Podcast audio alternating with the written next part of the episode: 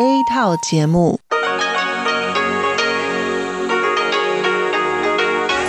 ที่นี่สถานีวิทยุเรดิโอไต้หวันอินเตอร์เนชันแนล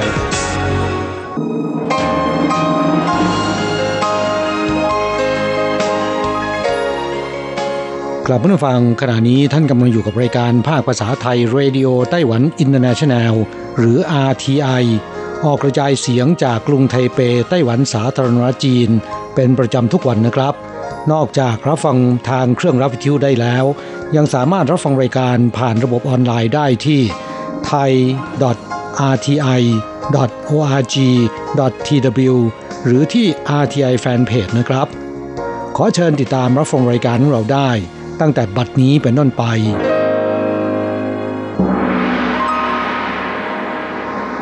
สวัสดีครับเพื่อนผู้ฟังที่รักและคิดถึงทุกท่าน กระผมอโศกศรีจันทร์พร้อมกับคุณอัญชันกลับมาพบกับเพื่อนผู้ฟังอีกเช่นเคยนะครับ ในช่วงของสโมสรผู้ฟัง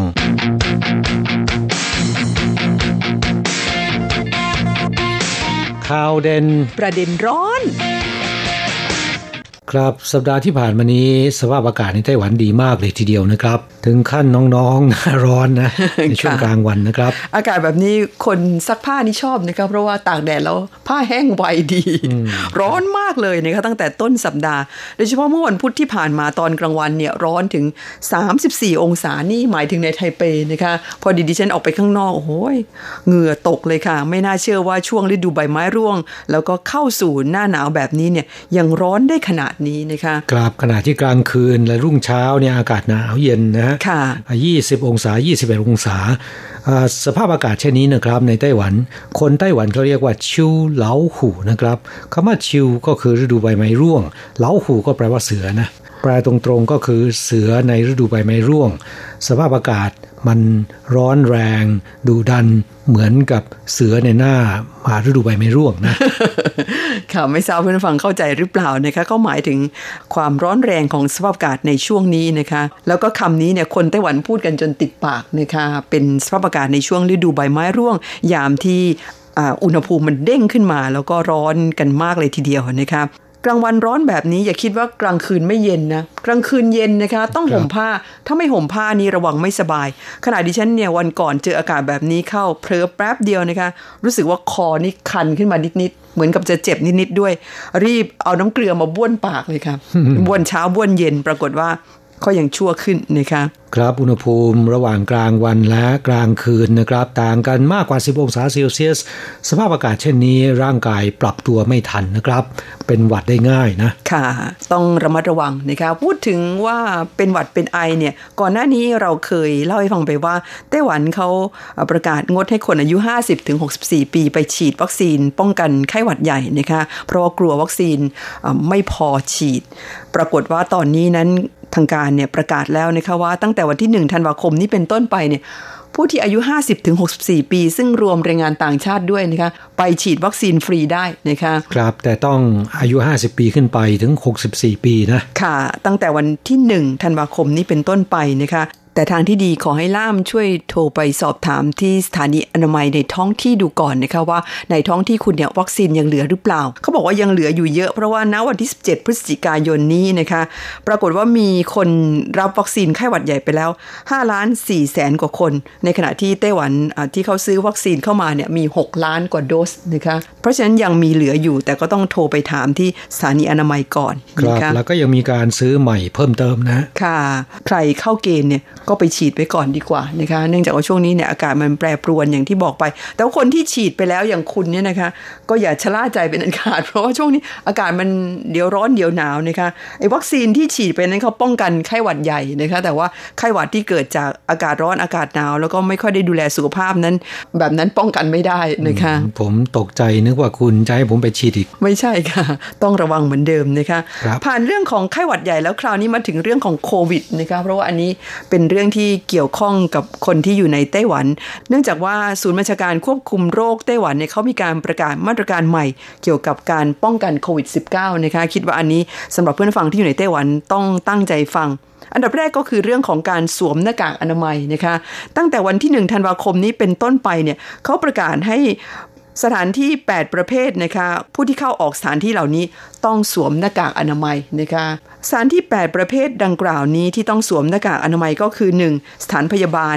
2. ระบบขนส่งมวลชน 3. ร้านค้าหรือว่าห้างสรรพสินค้า 4. สถานศึกษา 5. การไปชมนิทรรศการหรือว่าการแข่งขันกีฬา 6. สถานบันเทิง หรือว่าร่วมกิจกรรมสันทนาการ 7. ศาสนสถาน 8. สถานที่ราชการธนาคารไปรษณีย์นะคะก็ต้องสวมหน้ากากอนามัยกัน หากว่าใครฝ่าฝืน มีการตักเตือนแล้วยังไม่เชื่อฟังเนี่ยนะคะ ตอนนี้ปรับ 3,000 ถึง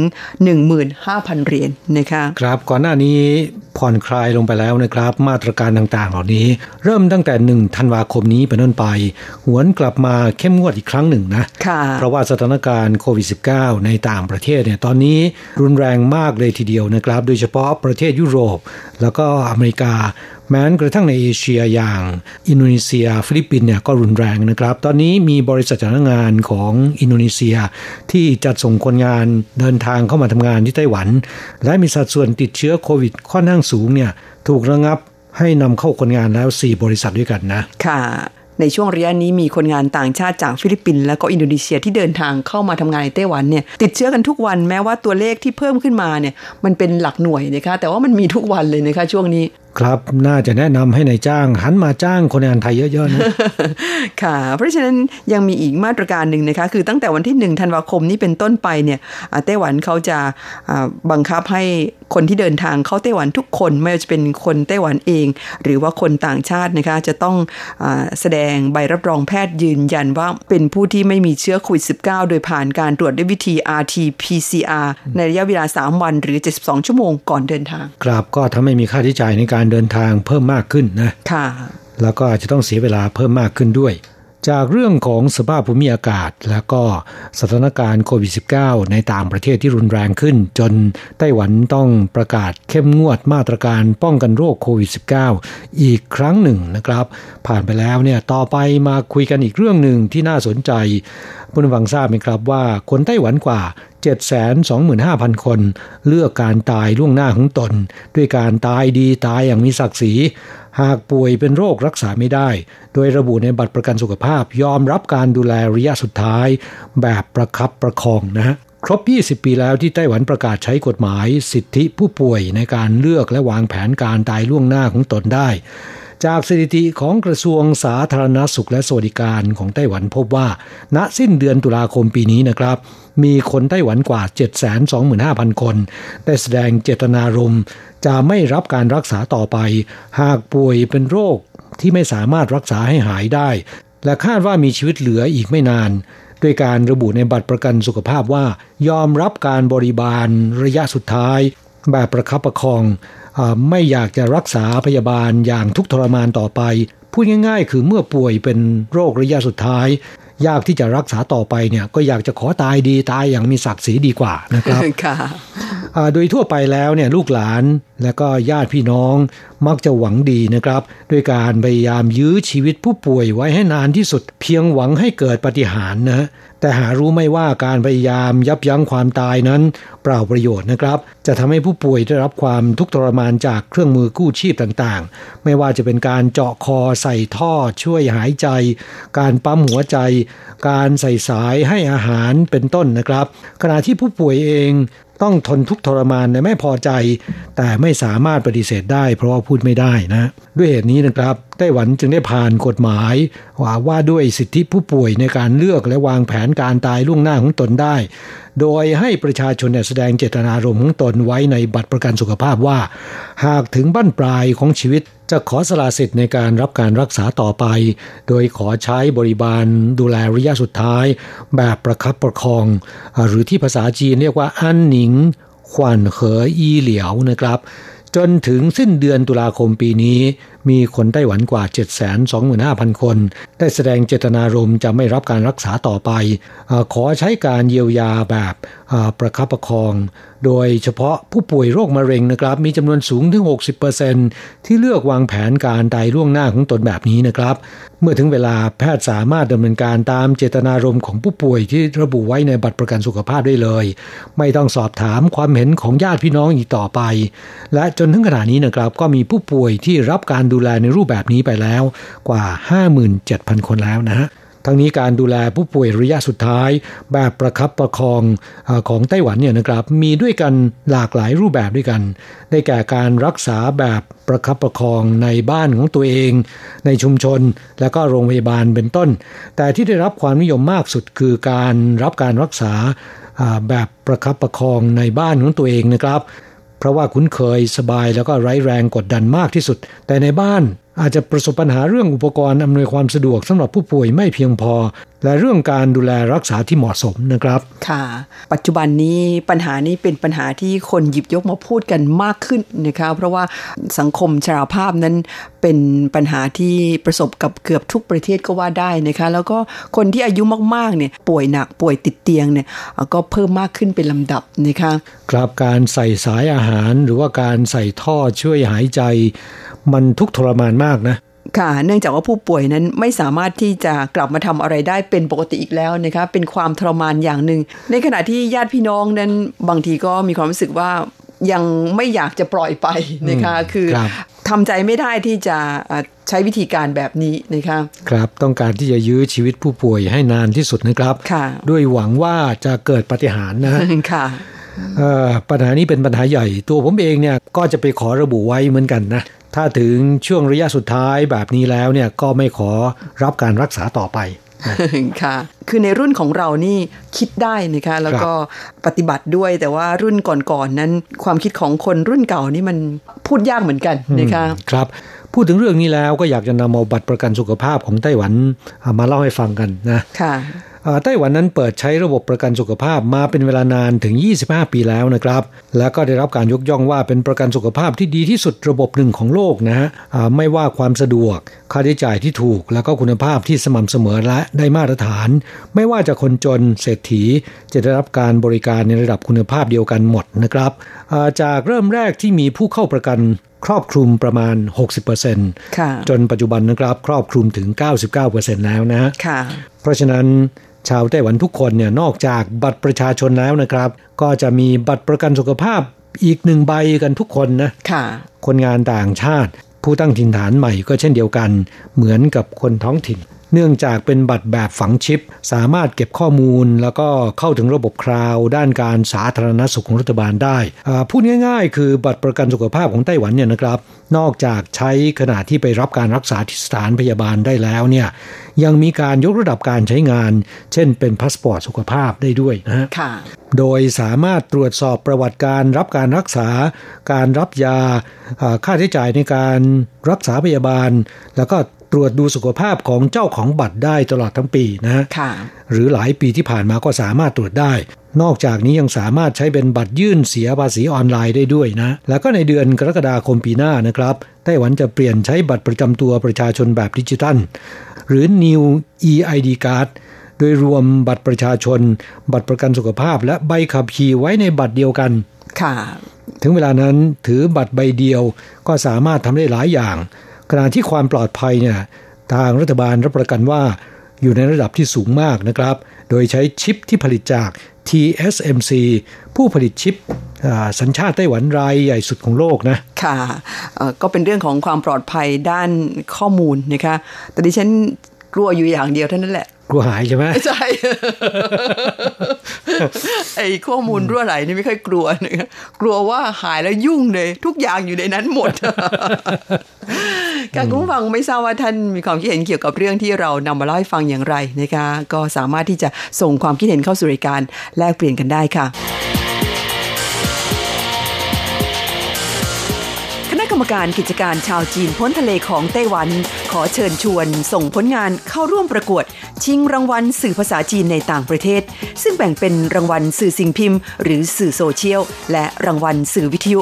โดยหวังว่าจะเป็นการสนับสนุนสื่อภาษาจีนในต่างประเทศ ให้มีการนำเสนอข่าวสาร เกี่ยวกับความเพียรพยายาม และการบำเพ็ญตนให้เป็นประโยชน์ของชาวไต้หวันในทั่วทุกมุมโลก อันเป็นการผนึกกำลังชาวจีนพ้นทะเล เพื่อให้ทั่วโลกมองเห็นความสำคัญของไต้หวัน ผลงานที่ส่งเข้าร่วมการประกวดต้องเป็นข่าวภาษาจีน ที่นำเสนอในเชิงลึก และแสดงเห็นถึงความเป็นมืออาชีพ มีโอกาสคว้าเงินรางวัล 2,500 ดอลลาร์สหรัฐ รับสมัครผลงานตั้งแต่บัดนี้จนถึง 30 พฤศจิกายนนี้ หรือเข้าไปดูข้อมูลเพิ่มเติมได้จาก www.ocac.gov.tw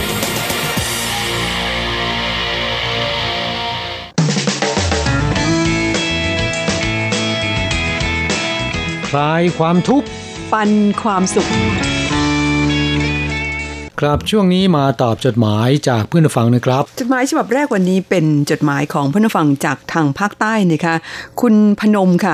ส่งมาจากที่จังหวัดภูเก็ตเป็นช่วงกลางเดือนตุลาคม บอกว่าสวัสดีตอนเช้าครับ เช้านี้ยังรับฟังสัญญาณได้ดีครับ ช่วงนี้ที่ภูเก็ตฝนตกทุกวันเลยนะคะ ขอให้พี่ๆผู้จัดทุกคนมีสุขภาพแข็งแรงนะครับ แล้วก็อีกฉบับหนึ่งที่ส่งมาไล่เรียกกันก็บอกว่าของที่ระลึกที่ส่งมาให้นั้น ได้รับเป็นที่เรียบร้อยแล้ว สวยมากครับสำหรับปากกานะคะครับก็ขอขอบคุณคุณพนมนะครับที่แจ้งผลการรับฟังให้เราทราบค่ะที่จังหวัดภูเก็ตไม่ทราบว่าปัจจุบันนะครับตลาดการท่องเที่ยวเนี่ยมันเป็นยังไงนะเนื่องจากเศรษฐกิจต้องอาศัยนักท่องเที่ยว และนักท่องเที่ยวไม่สามารถเดินทางเข้าไปได้เนี่ยสถานการณ์ที่นั่นเป็นอย่างไรบ้าง หากจะกรุณาเล่าให้ฟังจะขอบพระคุณเป็นอย่างยิ่งนะครับ ค่ะเห็นข่าวบอกว่าช่วงปลายเดือนตุลาคมนั้นเปิดรับนักท่องเที่ยวต่างชาติแล้ว ไม่ทราบว่าช่วยสถานการณ์ฟื้นตัวขึ้นบ้างแล้วหรือยัง ครับช่วงระหว่างที่ซบเซาเนี่ย ผู้คนที่ภูเก็ตเขาปรับตัวอย่างไรนะครับค่ะ นอกจากนี้ก็ยังมีเพื่อนฟังจากทางภาคใต้อีกท่านหนึ่งคุณนิชกุลศรีเมืองนะคะก็ส่งเป็นอีเมลเข้าสู่รายการมาบอกว่า ผลการรับฟังทางภาคใต้ยังคงชัดเจนมากยังรับฟังเสมอครับ โดยเฉพาะข่าวของ RTI นะคะครับก็ขอขอบคุณช่วงนี้เพื่อนผู้ฟังที่อยู่ภาคใต้เขียนจดหมายเข้าสู่รายการมากขึ้นนะฮะค่ะ จากที่ภาคใต้เราก็ไปทางภาคเหนือบ้างนะครับ จังหวัดน่าน จริง ๆ จังหวัดน่านเนี่ยน่าจะเรียกว่าเป็นภาคเหนือตอนล่างใช่ไหมค่ะคุณครูโกเมนจากอำเภอภูเพียงจังหวัดน่านนะครับ เขียนจดหมายเป็นอีเมลเข้าสู่รายการเมื่อวันที่ 11 ตุลาคม หลังวันชาติวันเดียวนะครับคุณครูโกเมนเขียนเป็นอีเมล ฉบับนี้ พร้อมทั้งรายงานผลการรับฟังให้เราทราบนะครับ บอกว่าเช้าวันที่ 11 ตุลาคม ผลการรับฟังช่วงของสโมสรผู้ฟังรับฟังได้ในระดับ3ทั้ง4มีเสียงซ่าซ่าแทรกอยู่บ้าง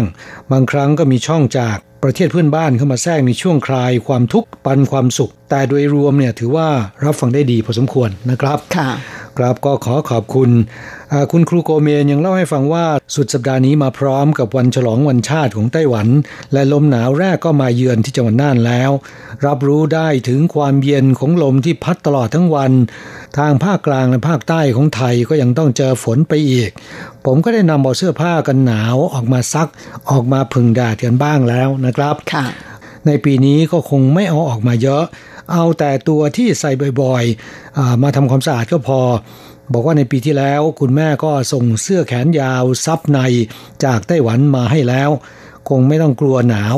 เสื้อซับในของไต้หวันคุณภาพดีนะครับอบอุ่นแล้วก็เก็บความร้อนได้ดี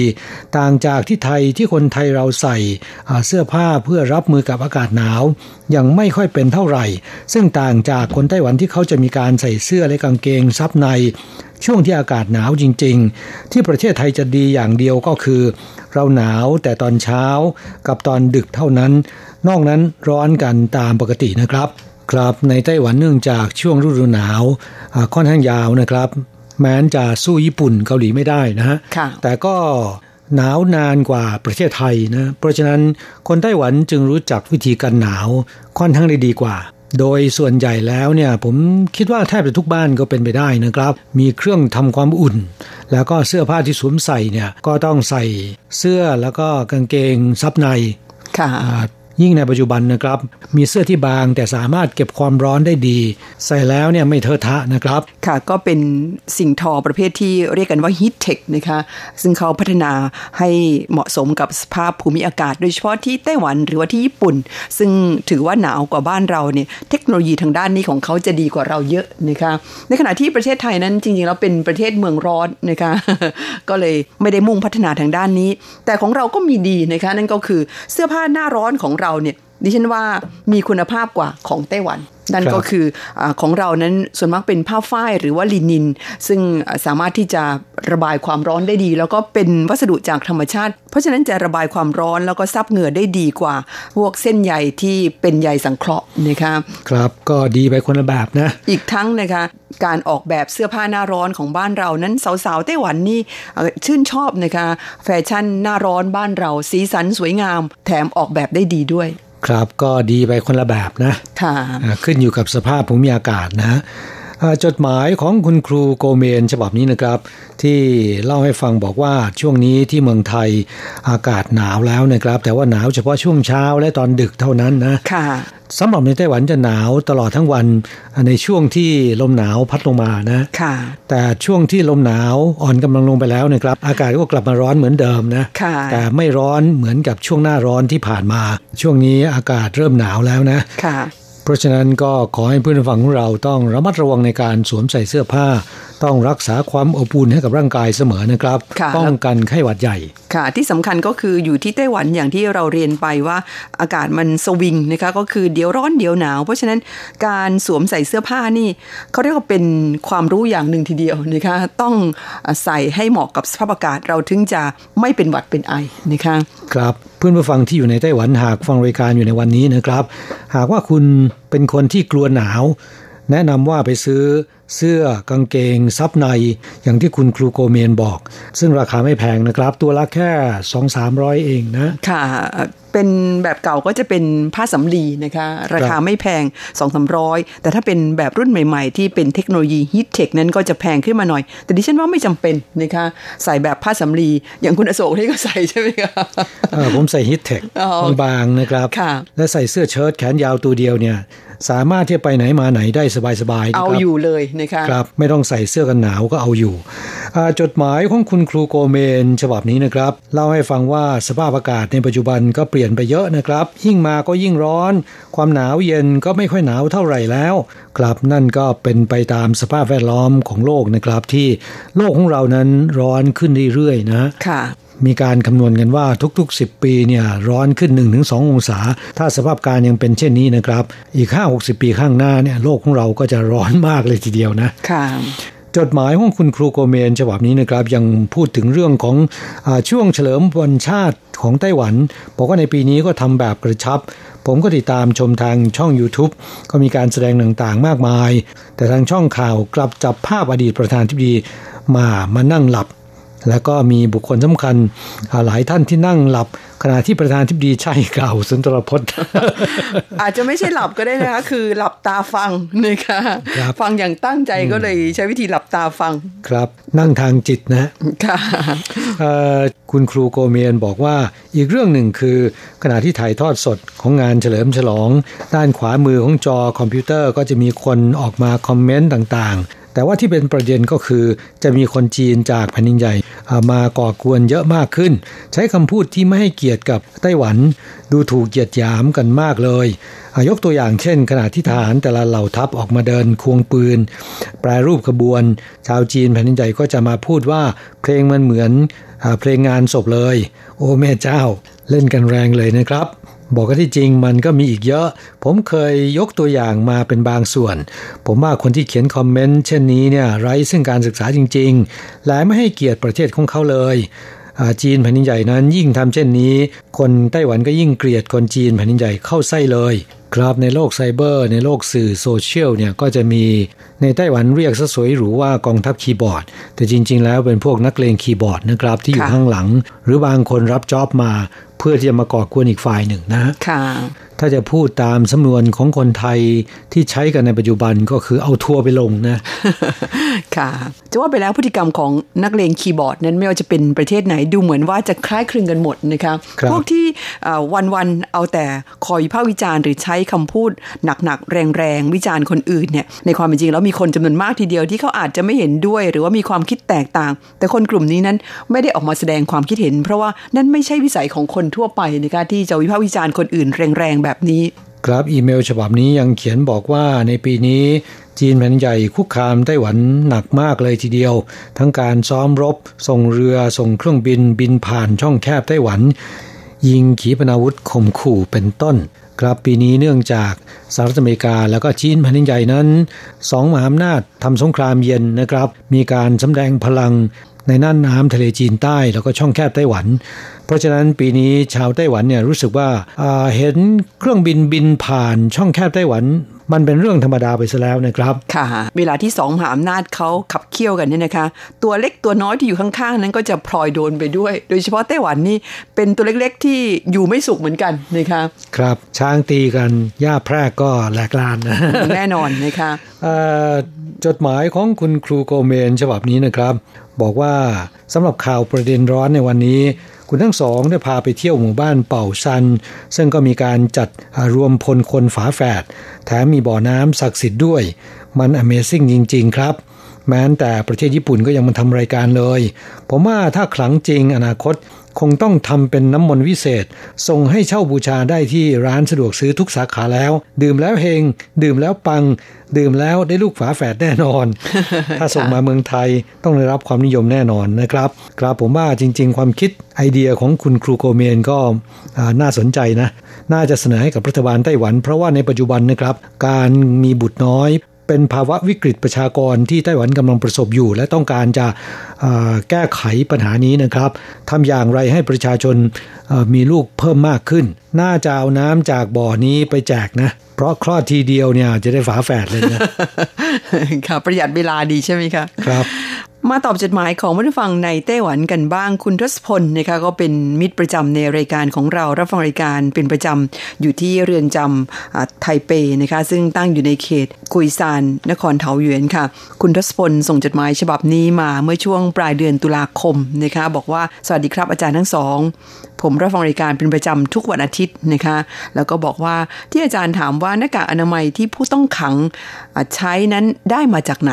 ขอตอบว่าทางเรือนจำแจกให้ครับนะคะ แล้วก็ส่วนใหญ่พอใช้ แต่บางครั้ง แต่บางคนไม่พอใช้ก็ใช้วิธีซื้อเอานะคะ ส่วนผมเองชอบใช้หน้ากากผ้า เพราะเพื่อนในเรือนจำที่อยู่แผนกเย็บผ้าเนี่ยเขาเย็บให้นะคะ ผมชอบมากใช้มาครึ่งปีแล้วยังดีอยู่เลย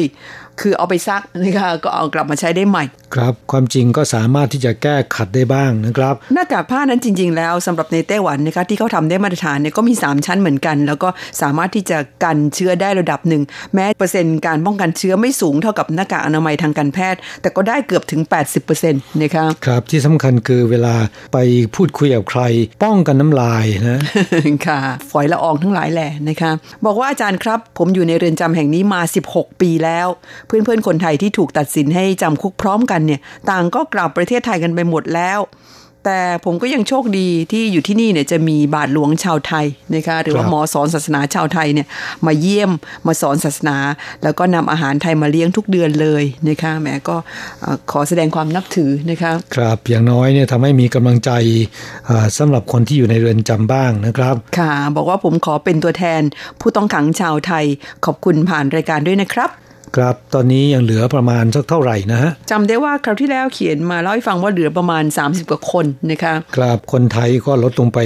เรื่อยๆนะครับ จากช่วงเมื่อประมาณ 10 ปีที่แล้วเนี่ยผมจำได้ว่าตอนนั้นมีประมาณ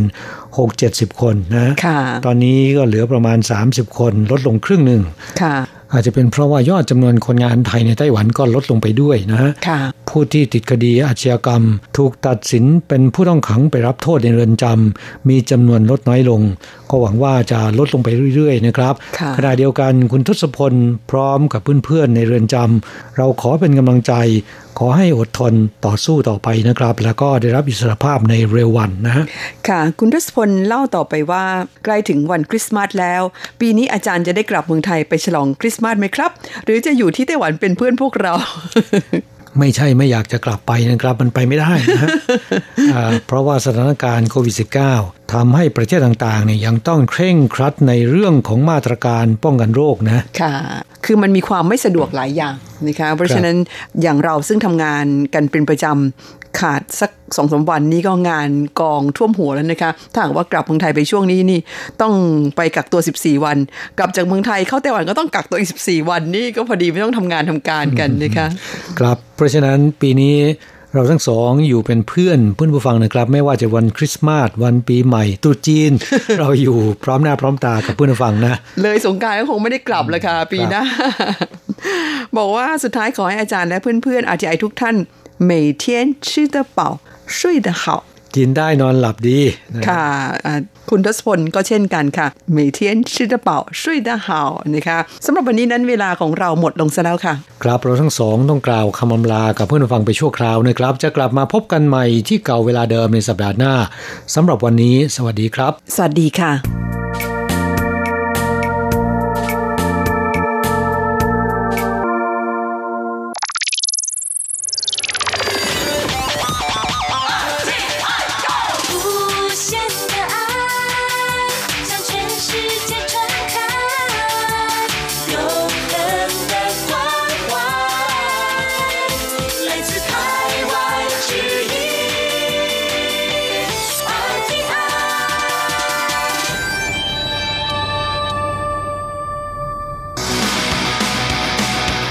อย่างนี้เป็นยังไงนะ อ๋อ อย่างนี้เหรอเฉินซงเซินวัย 86 ปี บริจาคข้าวสารให้แก่ผู้ด้อยโอกาส ผ่านมา 42 ปีไม่ขาดสาย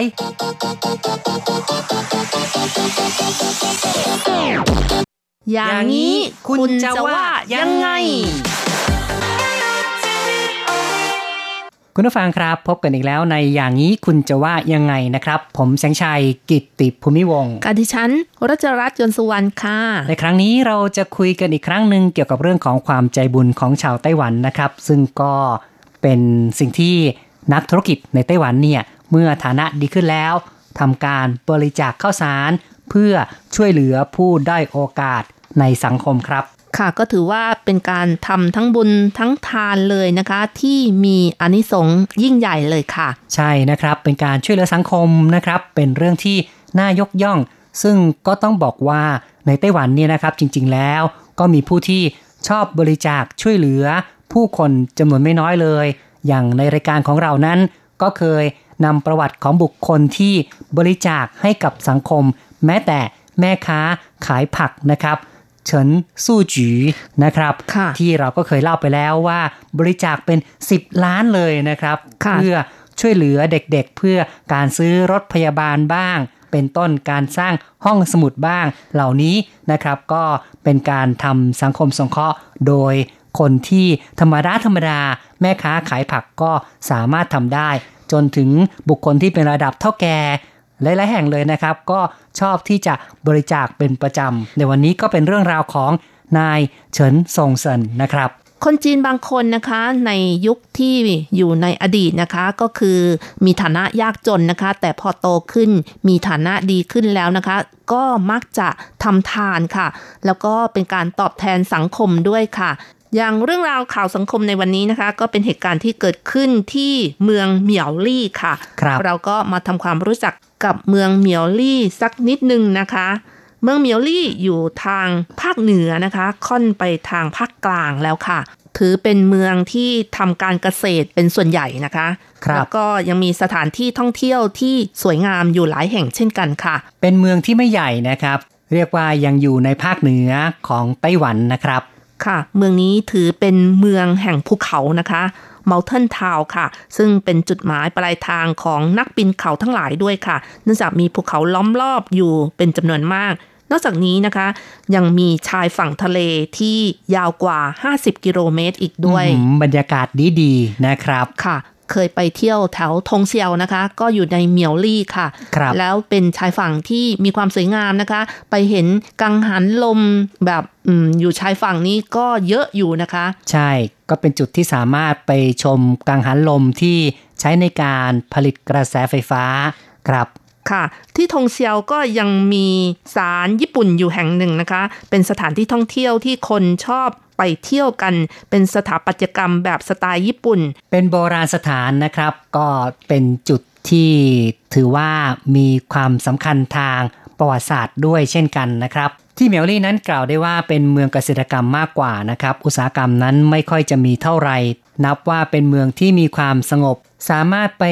ใช้ชีวิตแบบเงียบๆเรียบๆง่าย ๆ ก็ได้เหมือนกันนะครับ ค่ะ เมืองเหมียวลี่นี่ส่วนใหญ่ก็เป็นชาวจีนแค่อาศัยอยู่ที่นี่นะคะ ชาวครับฮักกาค่ะ และที่นี่ก็ยังมีสถานีรถไฟเก่า อย่างเช่นเซิ่งซิงนะคะ ที่เป็นสถานที่ท่องเที่ยวอีกด้วยค่ะ เมื่อไปเดินเล่นนะคะ ก็จะเห็นสะพานหักหลงถึงคือเป็นเส้นทางรถไฟเก่านะครับ ปัจจุบันนี้หักขาดลงไปแล้วนะครับ ก็เหลือแต่เศษซาก ให้คนไปชมเส้นทางรถไฟโบราณได้ แล้วก็บริเวณใกล้เคียงก็มีการพัฒนาเส้นทางรถไฟใหม่สำหรับนักท่องเที่ยวที่ไปเที่ยวนะคะ สามารถนั่งชมวิวทิวทัศน์ได้ค่ะ ครับเป็นการบูรณะฟื้นฟูเส้นทางรถไฟสายเก่าที่มีอยู่เนี่ยนะครับ ให้เป็นเส้นทางสำหรับการท่องเที่ยวครับ เอาละครับ เราก็แนะนำเมืองเมลลี่ให้คุณผู้ฟังได้รู้จักกันพอสังเขปต่อไปเรามาฟังเรื่องราวข่าวสังคมกันครับ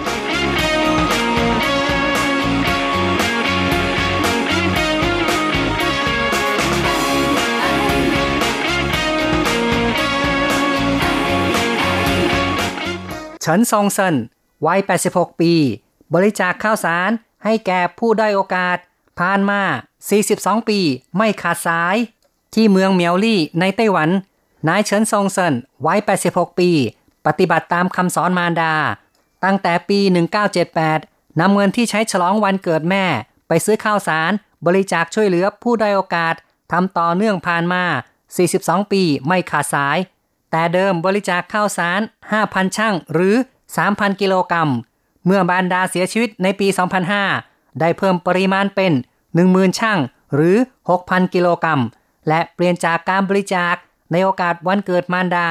เป็นการระลึกการจากไปของมารดา ในปีนี้ยังคงบริจาคผ่านพักการเมืองพักหนึ่ง เพื่อช่วยส่งต่อไปยังผู้ได้อยโอกาสในสถานที่ต่างๆ เนื่องจากสุขภาพไม่ดี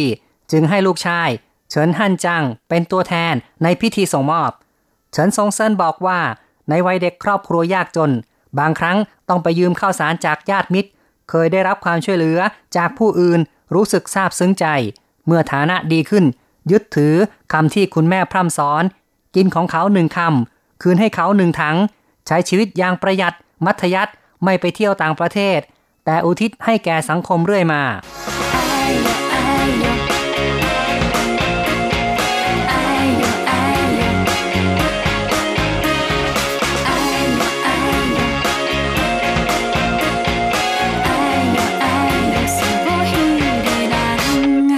เป็นบุคคลที่น่ายกย่องจริง ๆ นะครับ นายเฉินซงเซินนะครับ เขาสามารถทำความดีติดต่อกันตั้ง 42 ปีเลยนะครับ ก็เป็นเรื่องที่เรียกว่า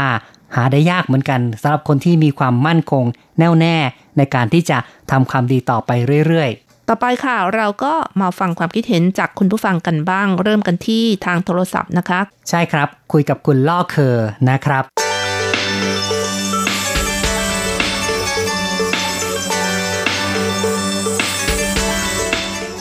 าหารการกินเกี่ยวกับข้าวสารในไต้หวันนะครับข้าวสารที่นำมาหุงเป็นข้าว คุณล่อเคอร์รู้สึกว่าข้าวของไต้หวันนี่อร่อยไหมครับ ชอบไม่ชอบอย่างไรบ้างครับ ผมคิดว่าอร่อยนะ อร่อย ถ้าแต่ข้าวนี่ไม่อร่อยนะแต่ข้าวนี่รู้สึกว่าอร่อยดีอ๋อแล้วครับแต่ว่าแต่แต่กับข้าวไม่อร่อยกับข้าวไม่อร่อย แต่ข้าวอร่อยเนาะแปลกจังเลย กับข้าวนี่เป็นไงบ้างทำไมถึงไม่อร่อยครับ อะไรนะครับ กับข้าวเนี่ยทำไมถึงไม่อร่อยครับอาจจะเพราะว่าเราก็สั่งกับข้าวทั่วก็บางทีก็มาซ้ำๆกันอย่างเงี้ยอ๋อซ้ำคิดทั่วอยู่แล้วครับผมๆแล้วก็ได้ดูใน Facebook ไหม FB ที่เราโพสต์เรื่องคนใจบุญบริจาคข้าวสาร ก็ของก็คิดว่าเขาก็ได้ได้บุญก็จะคิดยังไงเขาก็ทำบุญก็ได้บุญอืมนะครับทำบุญก็ได้บุญเนาะนะครับ คนเรานี่ควรจะช่วยเหลือสังคมอย่างไรบ้างครับ คุณล่อเคอคิดว่าอย่างไรครับมุมมองของเราก็คือเอาตัวแรกก่อนแล้วค่อยจะมองคนอื่นมากกว่าครับอ๋อก็ถูกต้องนะนะครับ ก็คือต้องให้ตัวเรารอดก่อนแล้วเราก็จะมีแรงไปช่วยคนอื่นได้เนาะใช่ใช่ใช่ใช่ตรงนี้เรามองไม่เห็นอะไร ก็สรุปว่าตั้งหน้าตั้งตาทำวันนี้ครับผมให้ดีที่สุดด้วยนะครับ ครับผมครับผมครับผมครับ ก็ขอบคุณเนาะที่คุยกับเรานะครับครับผมครับผมครับสวัสดีครับ มีความสุขมากๆนะครับสวัสดีครับครับสวัสดีครับ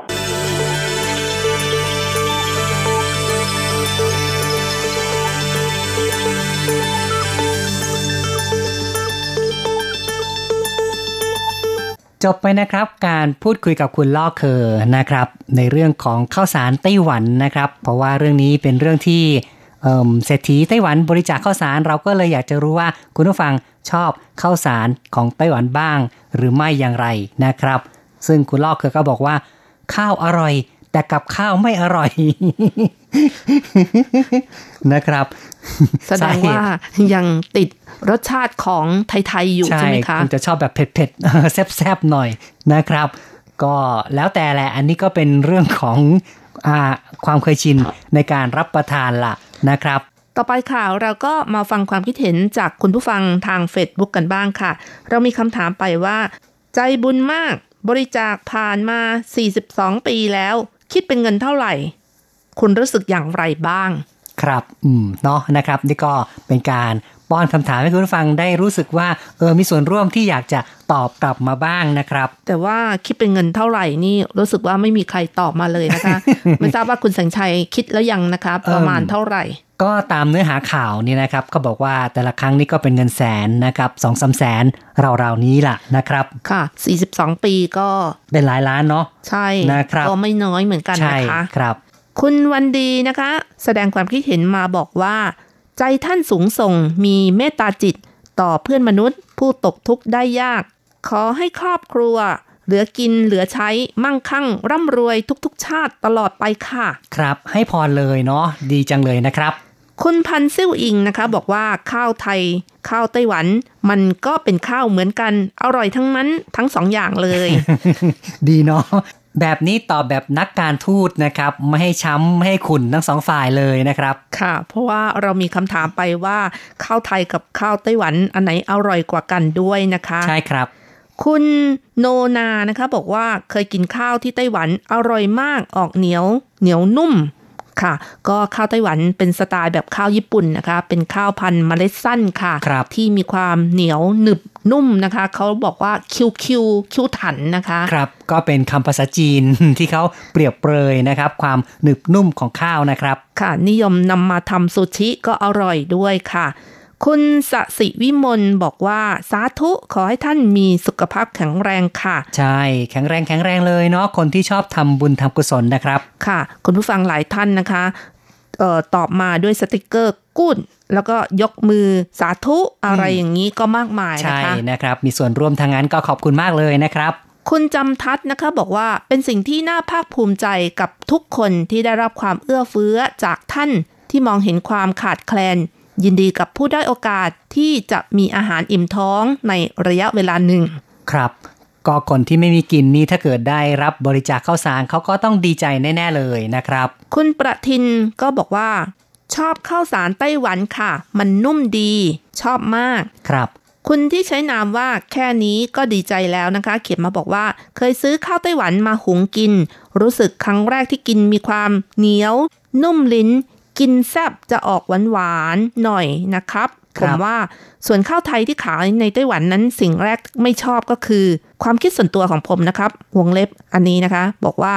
ผมว่าไม่ใช่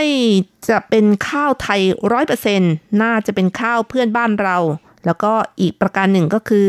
ดูจากการบรรจุถุงแล้วก็ไม่น่าจะใช่ข้าวไทย ก็เป็นไปได้เหมือนกันนะครับ อาจจะมีการผสมนะครับ แต่อย่างไรก็ตามถ้าทางรัฐบาลนี้จับได้นี่ก็มีโทษนะคะ เพราะว่าในปัจจุบันมีการระบุว่าแหล่งผลิตมาจากที่ไหนด้วยค่ะ คือไต้หวันเขามีการออกกฎหมาย ห้ามปนเป ห้ามผสมข้าวไต้หวันกับข้าวประเทศอื่นนะครับ ถ้ามีการผสมก็ถือว่าผิดกฎหมายนะครับ แต่ว่าข้าวไทยอาจจะผสมข้าวประเทศอื่นนี่เขาอาจจะไม่สนใจนะครับ คุณยุรีบอกว่าขอให้ท่านสุขภาพแข็งแรงตลอดไปนะคะอ๋อก็อวยพรเนาะนะครับ คุณปรามีก็บอกว่าน่าชื่นชมมากค่ะ ที่จิตใจมีเมตตาผิดกับเจ้านายที่นี่มาก ๆ เลยอืมรวยมาก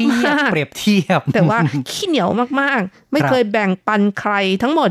แม้กระทั่งพ่อแม่ อืม อันนี้ก็แล้วแต่คนละเนาะคงจะ เปรียบเทียบกันยากนะครับ บางทีเปรียบมากเกินไปก็ทำให้ทุกข์ใจเปล่าๆนะครับ คุณถาวรนะคะบอกว่า ข้าวไต้หวันไม่แข็งกินอร่อย ข้าวไทยหุงขึ้นหม้ออ๋อใช่นะครับ ก็อาจจะเป็นจุดเด่นอย่างหนึ่งนะครับ ที่แตกต่างระหว่างข้าวไทยกับข้าวไต้หวันนะครับ คุณลินหลันบอกว่าอร่อยไม่เหมือนกันค่ะอ๋อส่วนคุณเขียนฝันไว้ข้างฝาสาริกานะคะ บอกว่าสาธุสาธุขอให้สุขภาพแข็งแรงเจอแต่สิ่งที่ดี อืมเนาะนะครับ ก็คือเท่าแก่ที่บริจาคข้าวก็ขอให้เจอแต่สิ่งที่ดีๆนะครับ คุณพุทธิพงศ์นะคะ บอกว่าอร่อยพอๆกันครับ แสดงว่าชอบทั้งข้าวไต้หวันและข้าวไทยด้วยใช่ค่ะครับ คุณวิเรศบอกว่าข้าวหอมมะลิแน่นอนกว่าค่ะอ๋อหอมอร่อย อืม มีกลิ่นหอมด้วยนะครับ ก็คือข้าวไต้หวันแม้จะนุ่มนะครับ หรือว่าเอ่อมีความหวานนิด ๆ หรือว่ารู้สึกว่าสัมผัสที่ดี แต่ก็ยังขาดความหอมมั้งนะมีครับค่ะ ปัจจุบันมีข้าวหอมหอมกลิ่นเผือกอ่อน ๆ ก็มีอยู่เช่ถืนอกันว่านะคะไต้หวันก็เริ่มพัฒนานะครับ ข้าวที่มีกลิ่นหอมด้วยแล้วเช่นกันนะครับ คุณสินชัยบอกว่าชอบข้าวไทยกว่าแน่นอน เพราะหอมและนุ่มกว่าครับ ครับนี่ก็เป็นชาตินิยมหน่อยเนาะนะครับค่ะเชียร์เชียร์ของไทยเรานะครับ แต่ว่าคนไต้หวันบางคนที่ไปเที่ยวที่เมืองไทยนะคะ ได้รับประทานข้าวไทยที่มันไม่ค่อยจะ เกรดอืไม่ดีนะ คุณภาพไม่ดีก็จะแข็งแข็งๆกระด้างกระด้างเขาก็จะไม่ประทับใจเขานะบอกครับว่ากินแล้วติดคอค่ะ ครับ ก็ก็ยังดีกว่าเกรดที่เอาไปใส่บาตรแล้วก็ได้ยินเสียงเก้งเก้งเก้งอะไรอย่างนี้ใช่ไหมคคะรับอืมเป็นการพูดติดตลกนะ ใส่บาตรแล้วยังดังแกล้งแกล้งๆเลย เป็นนะคข้าวรับที่แข็งแบบค้างคืน แล้วยังเอาไปใส่บาตรด้วยนั่นนะครับ คุณละพัฒรดานะคะ บอกว่าอร่อย คล้ายข้าวหอมมะลิบ้านเรา คุณดอนนะคะบอกว่านุ่มกว่าข้าวไทย ผมว่าอร่อยกว่าข้าวหอมมะลิ อยู่ไต้หวันร่วม 10 กว่าปีแล้ว พอกลับมาทานข้าวไทยใหม่ ก็รู้สึกแปลกๆครับ ก็อย่างว่านะ คือถ้าว่าเป็นเกรดของข้าวหอมของไทยเนี่ย ก็คงจะดีนะครับ แต่ถ้าว่าเป็นเกรดข้าวขาวธรรมดาทั่วไป เราจะรู้สึกว่าข้าวไทยนั้นกระด้างกว่าข้าวไต้หวันเยอะครับ ค่ะ แต่ว่าคุณดอนก็บอกว่าข้าวเหนียวไทยสุดยอดอร่อยกว่าด้วยอืมในส่วนของข้าวเหนียวนี่แสงชัยก็เห็นด้วยนะนะครับ เพราะว่า คุณภาพข้าวเหนียวไทยนั้น เป็นข้าวเหนียวแบบเมล็ดยาว แล้วก็หุงมาแล้ว จะมีความนุ่มมากนะครับ ส่วนข้าวเหนียวไต้หวันเนี่ยมันก็อาจจะลักษณะที่ว่าเป็นข้าวเหนียวเมล็ดสั้นเนี่ยนะครับแล้วกระด้างกว่านะครับคุณหลี่อี้เจินนะคะ ก็เขียนมาบอกว่าในความคิดของดิฉัน ข้าวประเทศไหนก็อร่อยทั้งนั้น มันอยู่ที่คนกินว่าคุณกินแล้วและ คุณคิดว่าข้าวนี้อร่อย ไม่ว่าข้าวประเทศไหน มันก็มียาง หรือที่เรียกกันว่า น้ำข้าว เพื่อที่กินแล้วประทังความหิวทำให้ไม่ต้องผอมตายค่ะ อืม พูดมีเหตุผลเนาะนะครับ ประเทศไหนก็ถือว่าอร่อยทั้งนั้นแหละ ก็อยู่ที่ใครจะชอบแบบไหนเท่านั้นเอง และสุดท้ายแล้วเป้าหมายในการกินก็คือ ประทังหิวนะครับ ไม่ให้ตายนะครับ ค่ะ แต่ว่าความอร่อยก็ถือว่าเป็นสิ่งที่ดีเหมือนกันเนาะจะใช่ได้มีรสชาติด้วย ต่อด้วยคุณที่ใช้นามว่าฟ้ามืดนะคะ บอกว่า จากที่ผมอยู่ไต้หวันมา 12 ปี ก็ถือว่าอร่อยนะ แต่แตกต่างกันนิดหน่อยที่มีความนุ่ม แต่ก็ถือว่าเป็นอาหารหลักของชนพื้นเมือง ชาวไต้หวันอย่างดีครับ ขอบคุณที่เลี้ยงผมมา 12 ปีอืมมีโอกาสอยากกลับไปอีกครับ ครับ นี่ก็สำนึกในบุญคุณเนาะที่เคยมาทำงานในไต้หวันนะครับ อ๋อสำนึกในบุญคุณอย่างที่เรากล่าวไว้ในข่าวสังคมบอกว่า กินของเขาหนึ่งคำคืนให้เขาหนึ่งถังใช่ไหมคะชื่อเหรินอีโคหวานเหรินอีโตนะคะ ครับ ก็เป็นสิ่งที่เท่าแก่นะครับเฉินซงเซินเนี่ยเขาก็ยึดถือว่า ได้รับความช่วยเหลือจากคนอื่นมานั้น ได้มาหนึ่งส่วนเนี่ยคืนไปหลาย ๆ เท่าเลยนะครับ คุณสิริกัญญานะคะ เขียนมาบอกว่ามีเอกลักษณ์ของความอร่อยหอมนุ่มต่างกันค่ะข้าวสารไทย เช่น ข้าวหอมมะลิ เมื่อหุงสุกแล้วจะมีกลิ่นหอมและอร่อย ส่วนข้าวสารของไต้หวัน เมื่อหุงสุกแล้ว มีกลิ่นหอมเหนียวนุ่ม และเหมาะกับการใช้ตะเกียบคีบ มีรสชาติอร่อยไม่แพ้กัน กับข้าวไทยเมื่อหุงสุกแล้ว อืมครับ ก็คือข้าวไต้หวันนั้นจะมีความเหนียวนะครับ เพราะฉะนั้นเนี่ยสามารถใช้ตะเกียบในการคีบเพื่อรับประทานได้นะครับ ค่ะ ถ้าพูดถึงข้าวไต้หวันแล้วนี่ ก็ถือว่าไต้หวันมีการพัฒนาแล้วก็ต่อยอดของพันธุ์ข้าวอยู่ตลอดเวลาไม่ขาดสายเลยนะคะ มีการพัฒนาพันธุ์ใหม่ ๆ มากขึ้นเรื่อยๆนะครับ แต่เนื่องจากว่ามีการยกระดับคุณภาพชีวิตที่ดีขึ้นนะคะ อีกทั้งความเคยชินในการบริโภคที่ค่อนข้างเปลี่ยนแปลง หันไปบริโภคอาหารประเภทอื่นมากขึ้น ก็ทำให้คนไต้หวันนี่บริโภคข้าวน้อยลงไปเรื่อยๆนะคะ เป็นแนวโน้ม กล่าวได้ว่าเป็นแนวโน้มในสังคมไต้หวันที่การบริโภคข้าวน้อยลง เพราะว่าคนหันไปรับประทานขนมปังบ้างนะครับ หันไปทานเอ่อประเภทเส้นสปาเกตตี้บ้างเอ่ย และอีกอย่างหนึ่งคือคำนึงถึงสุขภาพ การรับประทานข้าวมากเกินไปเขาก็กลัวอ้วนนะครับ ก็เลยรับประทานน้อยลง แต่ว่ากินกลับมากขึ้น กินผักกินเนื้อนี่ก็มากขึ้นนะครับโอ้แต่ก็ทำให้อ้วนเหมือนกันนะคะ ถ้ากินมากเกินไปค่ะครับจริงๆ แล้วในไต้หวันก็มีข้าวหอมอยู่เช่นกันนะคะ อย่างที่บอกแล้วค่ะ ข้าวหอมในไต้หวันแบ่งเป็น 3 ประเภทใหญ่ ๆ ประเภทแรกก็คือ ข้าวหอมกลิ่นเผือก ที่คนไต้หวันคุ้นเคยและรู้จักกันมากเลยนะคะ ประเภทที่ 2 เป็นข้าวกลิ่นหอม พืชสมุนไพรหรือพืชล้มลุกนะคะ ส่วนประเภทที่ 3 ก็เป็นข้าวหอมกลิ่นดอกไม้ ซึ่งปัจจุบันก็กำลังพัฒนาต่อยอดอยู่เช่นกันค่ะ ครับก็นับว่าเป็นการพัฒนาข้าวให้มีคุณภาพดีขึ้น แล้วก็มีกลิ่นหอมนะครับ แต่ที่จริงเนี่ยนะครับในไต้หวันนั้นก็ยังรับประทานข้าวแบบทั่วไปที่ไม่ได้มีกลิ่นหอมนะครับเป็นข้าวพันธุ์ไทยนั้นเบอร์ 11 ครับ เป็นข้าวพันธุ์เมล็ดสั้นที่ขายในท้องตลาดทั่วไปนะครับ ค่ะต่อไปค่ะ เราก็มาฟังความคิดเห็นจากคุณผู้ฟังทางอีเมลกันบ้างค่ะ เริ่มกันที่คุณชัยนรงค์สุจิรพรนะคะ เขียนมาบอกว่า การทำบุญกุศลมีอยู่หลากหลายรูปแบบ แล้วแต่คนจะคิดขึ้นมา การทำทานให้ผู้ด้อยโอกาสกว่า ก็ถือเป็นอีกรูปแบบหนึ่งนะคะ ใช่เลยนะครับ อาจารย์เกษมทั้งทองเขียนมาบอกว่า การทำบุญด้วยการให้เป็นส่วนหนึ่งของการปฏิบัติของชาวพุทธ นั่นก็คือ ทานศีลภาวนานั่นเองการทำทานโดยบริจาคข้าวสาร 10,000ช่างหรือประมาณ 6,000 กิโลกรัมนั้น ก็คงจะหลายกระสอบอยู่ ในเมืองไทยจะเห็นได้ว่าตามศาลเจ้าที่มีงานเทกระจาด แจกข้าวสารคนละถุงถุงละประมาณ 5 กิโลกรัม ส่วนงานวันเกิดมักจะแจกเงินสด เช่น เศรษฐีที่จังหวัดอุดรธานี แจกเงินคนละ 300 บาท มีคนไปรอรับ แจกนับพันคน มานับ 10 ปีแล้ว ครับในไทยก็มีเศรษฐีใจบุญไม่น้อยเหมือนกันนะครับค่ะอาจารย์เกษมก็ยังบอกด้วยว่าตัวเองนั้น เมื่อถึงวันเกิดครบ 65 ปี ก็ทำเป็นถุงยังชีพประกอบด้วยข้าวสารอาหารแห้งจำนวนเท่ากับอายุ แจกให้คนที่เดินผ่านหน้าบ้านที่ทำเป็นร้านขายของชำโอ้ดีมากเลยนะครับเนี่ยก็เรียกว่าเป็นการ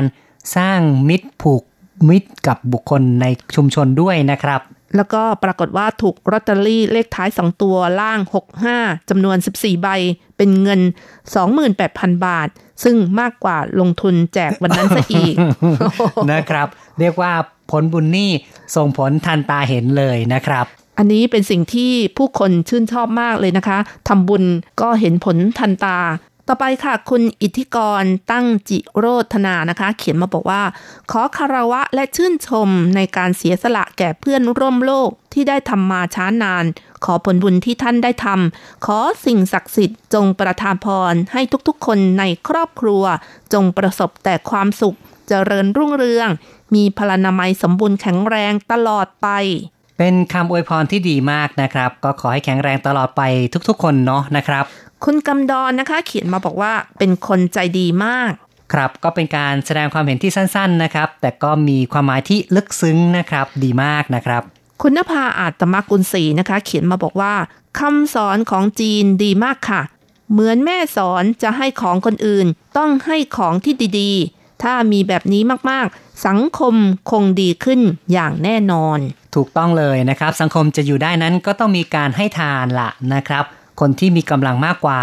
ต้องให้ทานให้ความช่วยเหลือ แก่ผู้ที่มีความอ่อนแอหรือว่าอยู่ในฐานะที่ด้อยกว่าครับ ก็จบไปนะครับ นานาความเห็นนานาทัศนะจากเพื่อนๆผู้ฟังของเรานะครับ ซึ่งได้แสดงความเห็นเข้ามา ก็ส่วนใหญ่จะชื่นชมเลยนะครับว่าเท่าแก่ท่านนี้ท่านเป็นคนที่มีความใจบุญอยากให้ท่านได้ มีชีวิตที่รุ่งเรืองมากขึ้นไปเรื่อยๆเลยนะครับ ก็เราจะมาพูดกันต่อนะครับ ในเรื่องของข้าวในไต้หวันดีกว่านะครับ ค่ะข้าวในไต้หวันนะคะ ตั้งแต่ปี 2017 เป็นต้นมานะคะ คณะกรรมการการเกษตรก็มีการทำการสุ่มตรวจการนำเข้าข้าวเหมือนกันนะคะ ทั้งนี้ทั้งนั้นนะคะก็พบว่ามีการนำพันธุ์ข้าวของไต้หวันเนี่ยไปปลูกในประเทศเอเชียตะวันออกเฉียงใต้เช่นกันค่ะ ใช่นะครับก็ถือว่าเป็นความหัวใสของพ่อค้านะครับ ในเมื่อชาวไต้หวัน ก็มีความชอบในข้าวไต้หวันเองอยู่แล้ว เรียกว่ามีตลาดที่คนนิยมอยู่แล้ว แต่ว่าต้นทุนในไต้หวันนั้นแพงกว่าต้นทุนในประเทศอื่นๆ โดยเฉพาะแน่นอนนะคะที่เวียดนามนะครับ ใช่ค่ะ ต้นทุนที่ปลูกในเวียดนามนี่กิโลกรรัมละ 18 เหรียญไต้หวัน แต่ว่าในไต้หวันนี่กิโลกรรัมละประมาณ 30 ถึง 30 กว่านะคะ เพราะฉะนั้นข้าวไต้หวันที่ปลูกในประเทศเอเชียตะวันออกเฉียงใต้ แล้วนำกลับมาขายในไต้หวันก็มีผลกำไรสูง ย่อมกระทบต่อตลาดราคาข้าวที่ปลูกในไต้หวันแน่นอนเลยค่ะ เพราะฉะนั้นทางการไต้หวันก็ต้องหาทางแก้ปัญหา เพื่อให้เกิดความยุติธรรมทางด้านการค้านะครับ ทางการไต้หวันก็เลยมีคำสั่งห้ามว่าห้ามนำพันธุ์ข้าวไต้หวัน ไปปลูกในต่างประเทศ แล้วขายกลับเข้ามาในไต้หวันนะครับ ค่ะ ทั้งนี้ทั้งนั้นนะคะ ไต้หวันก็ไม่มีการอนุญาต หรือว่ามอบสิทธิ์ให้มีการส่งออกเมล็ดพันธุ์ไปเพาะปลูก เพราะฉะนั้นเอ่อการลักลอบไปนี่ก็ถือว่าเป็นการผิดกฎหมายค่ะ ใช่นะครับ คือไม่สามารถนำพันธุ์ข้าวไต้หวันไปปลูกในต่างประเทศได้ ถ้าหากว่าไม่ได้รับการมอบสิทธิ์ในพันธุ์พืชนะครับ พูดถึงการเพาะปลูกข้าวในไต้หวันนั้นกล่าวได้ว่าไต้หวันก็สามารถที่จะปลูกข้าวเพื่อเลี้ยงประชากรในประเทศได้ อย่างพอเพียง แล้วก็ยังส่งขายไปต่างประเทศอย่างประเทศญี่ปุ่นนะคะ มักจะซื้อข้าวจากไต้หวัน เพราะว่าเป็นพันธุ์ข้าวที่ในอดีตนี่คนญี่ปุ่นก็มาปลูกที่นี่ แล้วก็รสชาติใกล้เคียงกันนั่นเองค่ะ ก็ใช่เลยนะครับ เพราะว่าญี่ปุ่นเนี่ยก็เป็นต้นตำรับข้าวพันธุ์ของญี่ปุ่นอยู่แล้ว ที่มาเผยแพร่ในไต้หวันนะครับ ย่อมจะมีความคุ้นเคยต่อข้าวพันธุ์แบบนี้ จึงทำให้ไต้หวันมีศักยภาพในการส่งออกไปญี่ปุ่นได้ เมื่อกี้พูดถึงว่าไต้หวันเนี่ยมีความสามารถในการเพาะปลูกเพื่อเลี้ยงประชากร คือหมายความว่าเพาะปลูกข้าวเพื่อเลี้ยงประชากรในประเทศได้ แต่ ในความเป็นจริงนั้นไต้หวันก็ยังมีการนำเข้าข้าวจากต่างประเทศอยู่นะครับ ทั้งนี้ทั้งนั้นเพราะว่าไต้หวันเป็นสมาชิกขององค์การการค้าโลก หรือว่า WTO ที่เปิดตั้งแต่ปี 2002 เป็นต้นมานะคะ ก็ทำให้ข้าวจากต่างประเทศสามารถนำเข้ามาขายในไต้หวันได้ค่ะกล่าวได้ว่าเป็นพันธะทางด้านการค้าภายใต้กรอบองค์การการค้าโลกหรือว่า WTO ซึ่งมีการเจรจาในช่วงที่ไต้หวันต้องการเข้าเป็นสมาชิกขององค์การการค้าโลก ประเทศต่างๆ ก็บีบว่าไต้หวัน จะต้องเปิดตลาดให้แก่ข้าวจากต่างประเทศด้วยเป็นการตอบแทนนะครับ จึงทำให้ไต้หวันนั้นมีการนำเข้าข้าวจากต่างประเทศ โดยประเทศที่มีการนำเข้ามากก็จะมาจากอเมริกาเป็นหลักนะครับ แล้วข้าวไทยเนี่ยก็ถือว่าได้รับความนิยมไม่น้อยเหมือนกันในแต่ละปีก็จะมีการนำเข้าข้าวจากไทยประมาณ 20,000 กว่าตันเหมือนกันนะครับค่ะอันนี้กล่าวได้ว่าข้าวหอมมะลิไทยนั้นมีชื่อเสียงนะครับค่ะ ถ้าไปร้านอาหารไทยนี่ส่วนใหญ่ก็ได้รับประทานข้าวไทยเช่นกันนะคะ ครับ นี่เป็นสภาพที่เราก็นำมาเล่าสู่กันฟังนะครับ เกี่ยวกับเรื่องของการบริโภคข้าวในไต้หวัน เอาละครับ การพูดคุยในรายการ อย่างนี้คุณจะว่ายังไง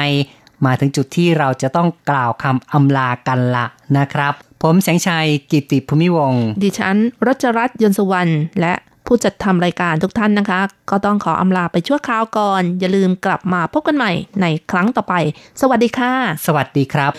天时地利人和，这样的爱才能够完整的活着。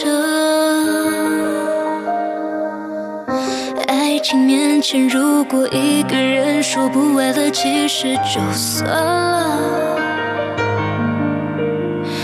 你已经离开了我却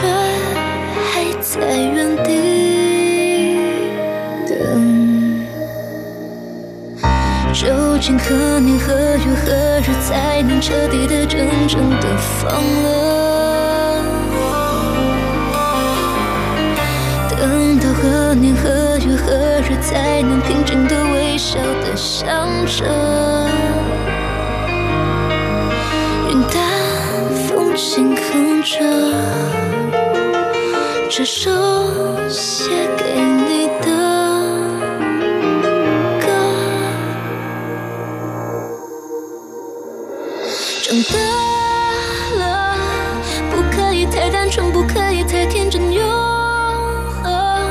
是给人想象的，不必太认真，不为句话就能成为局外人。过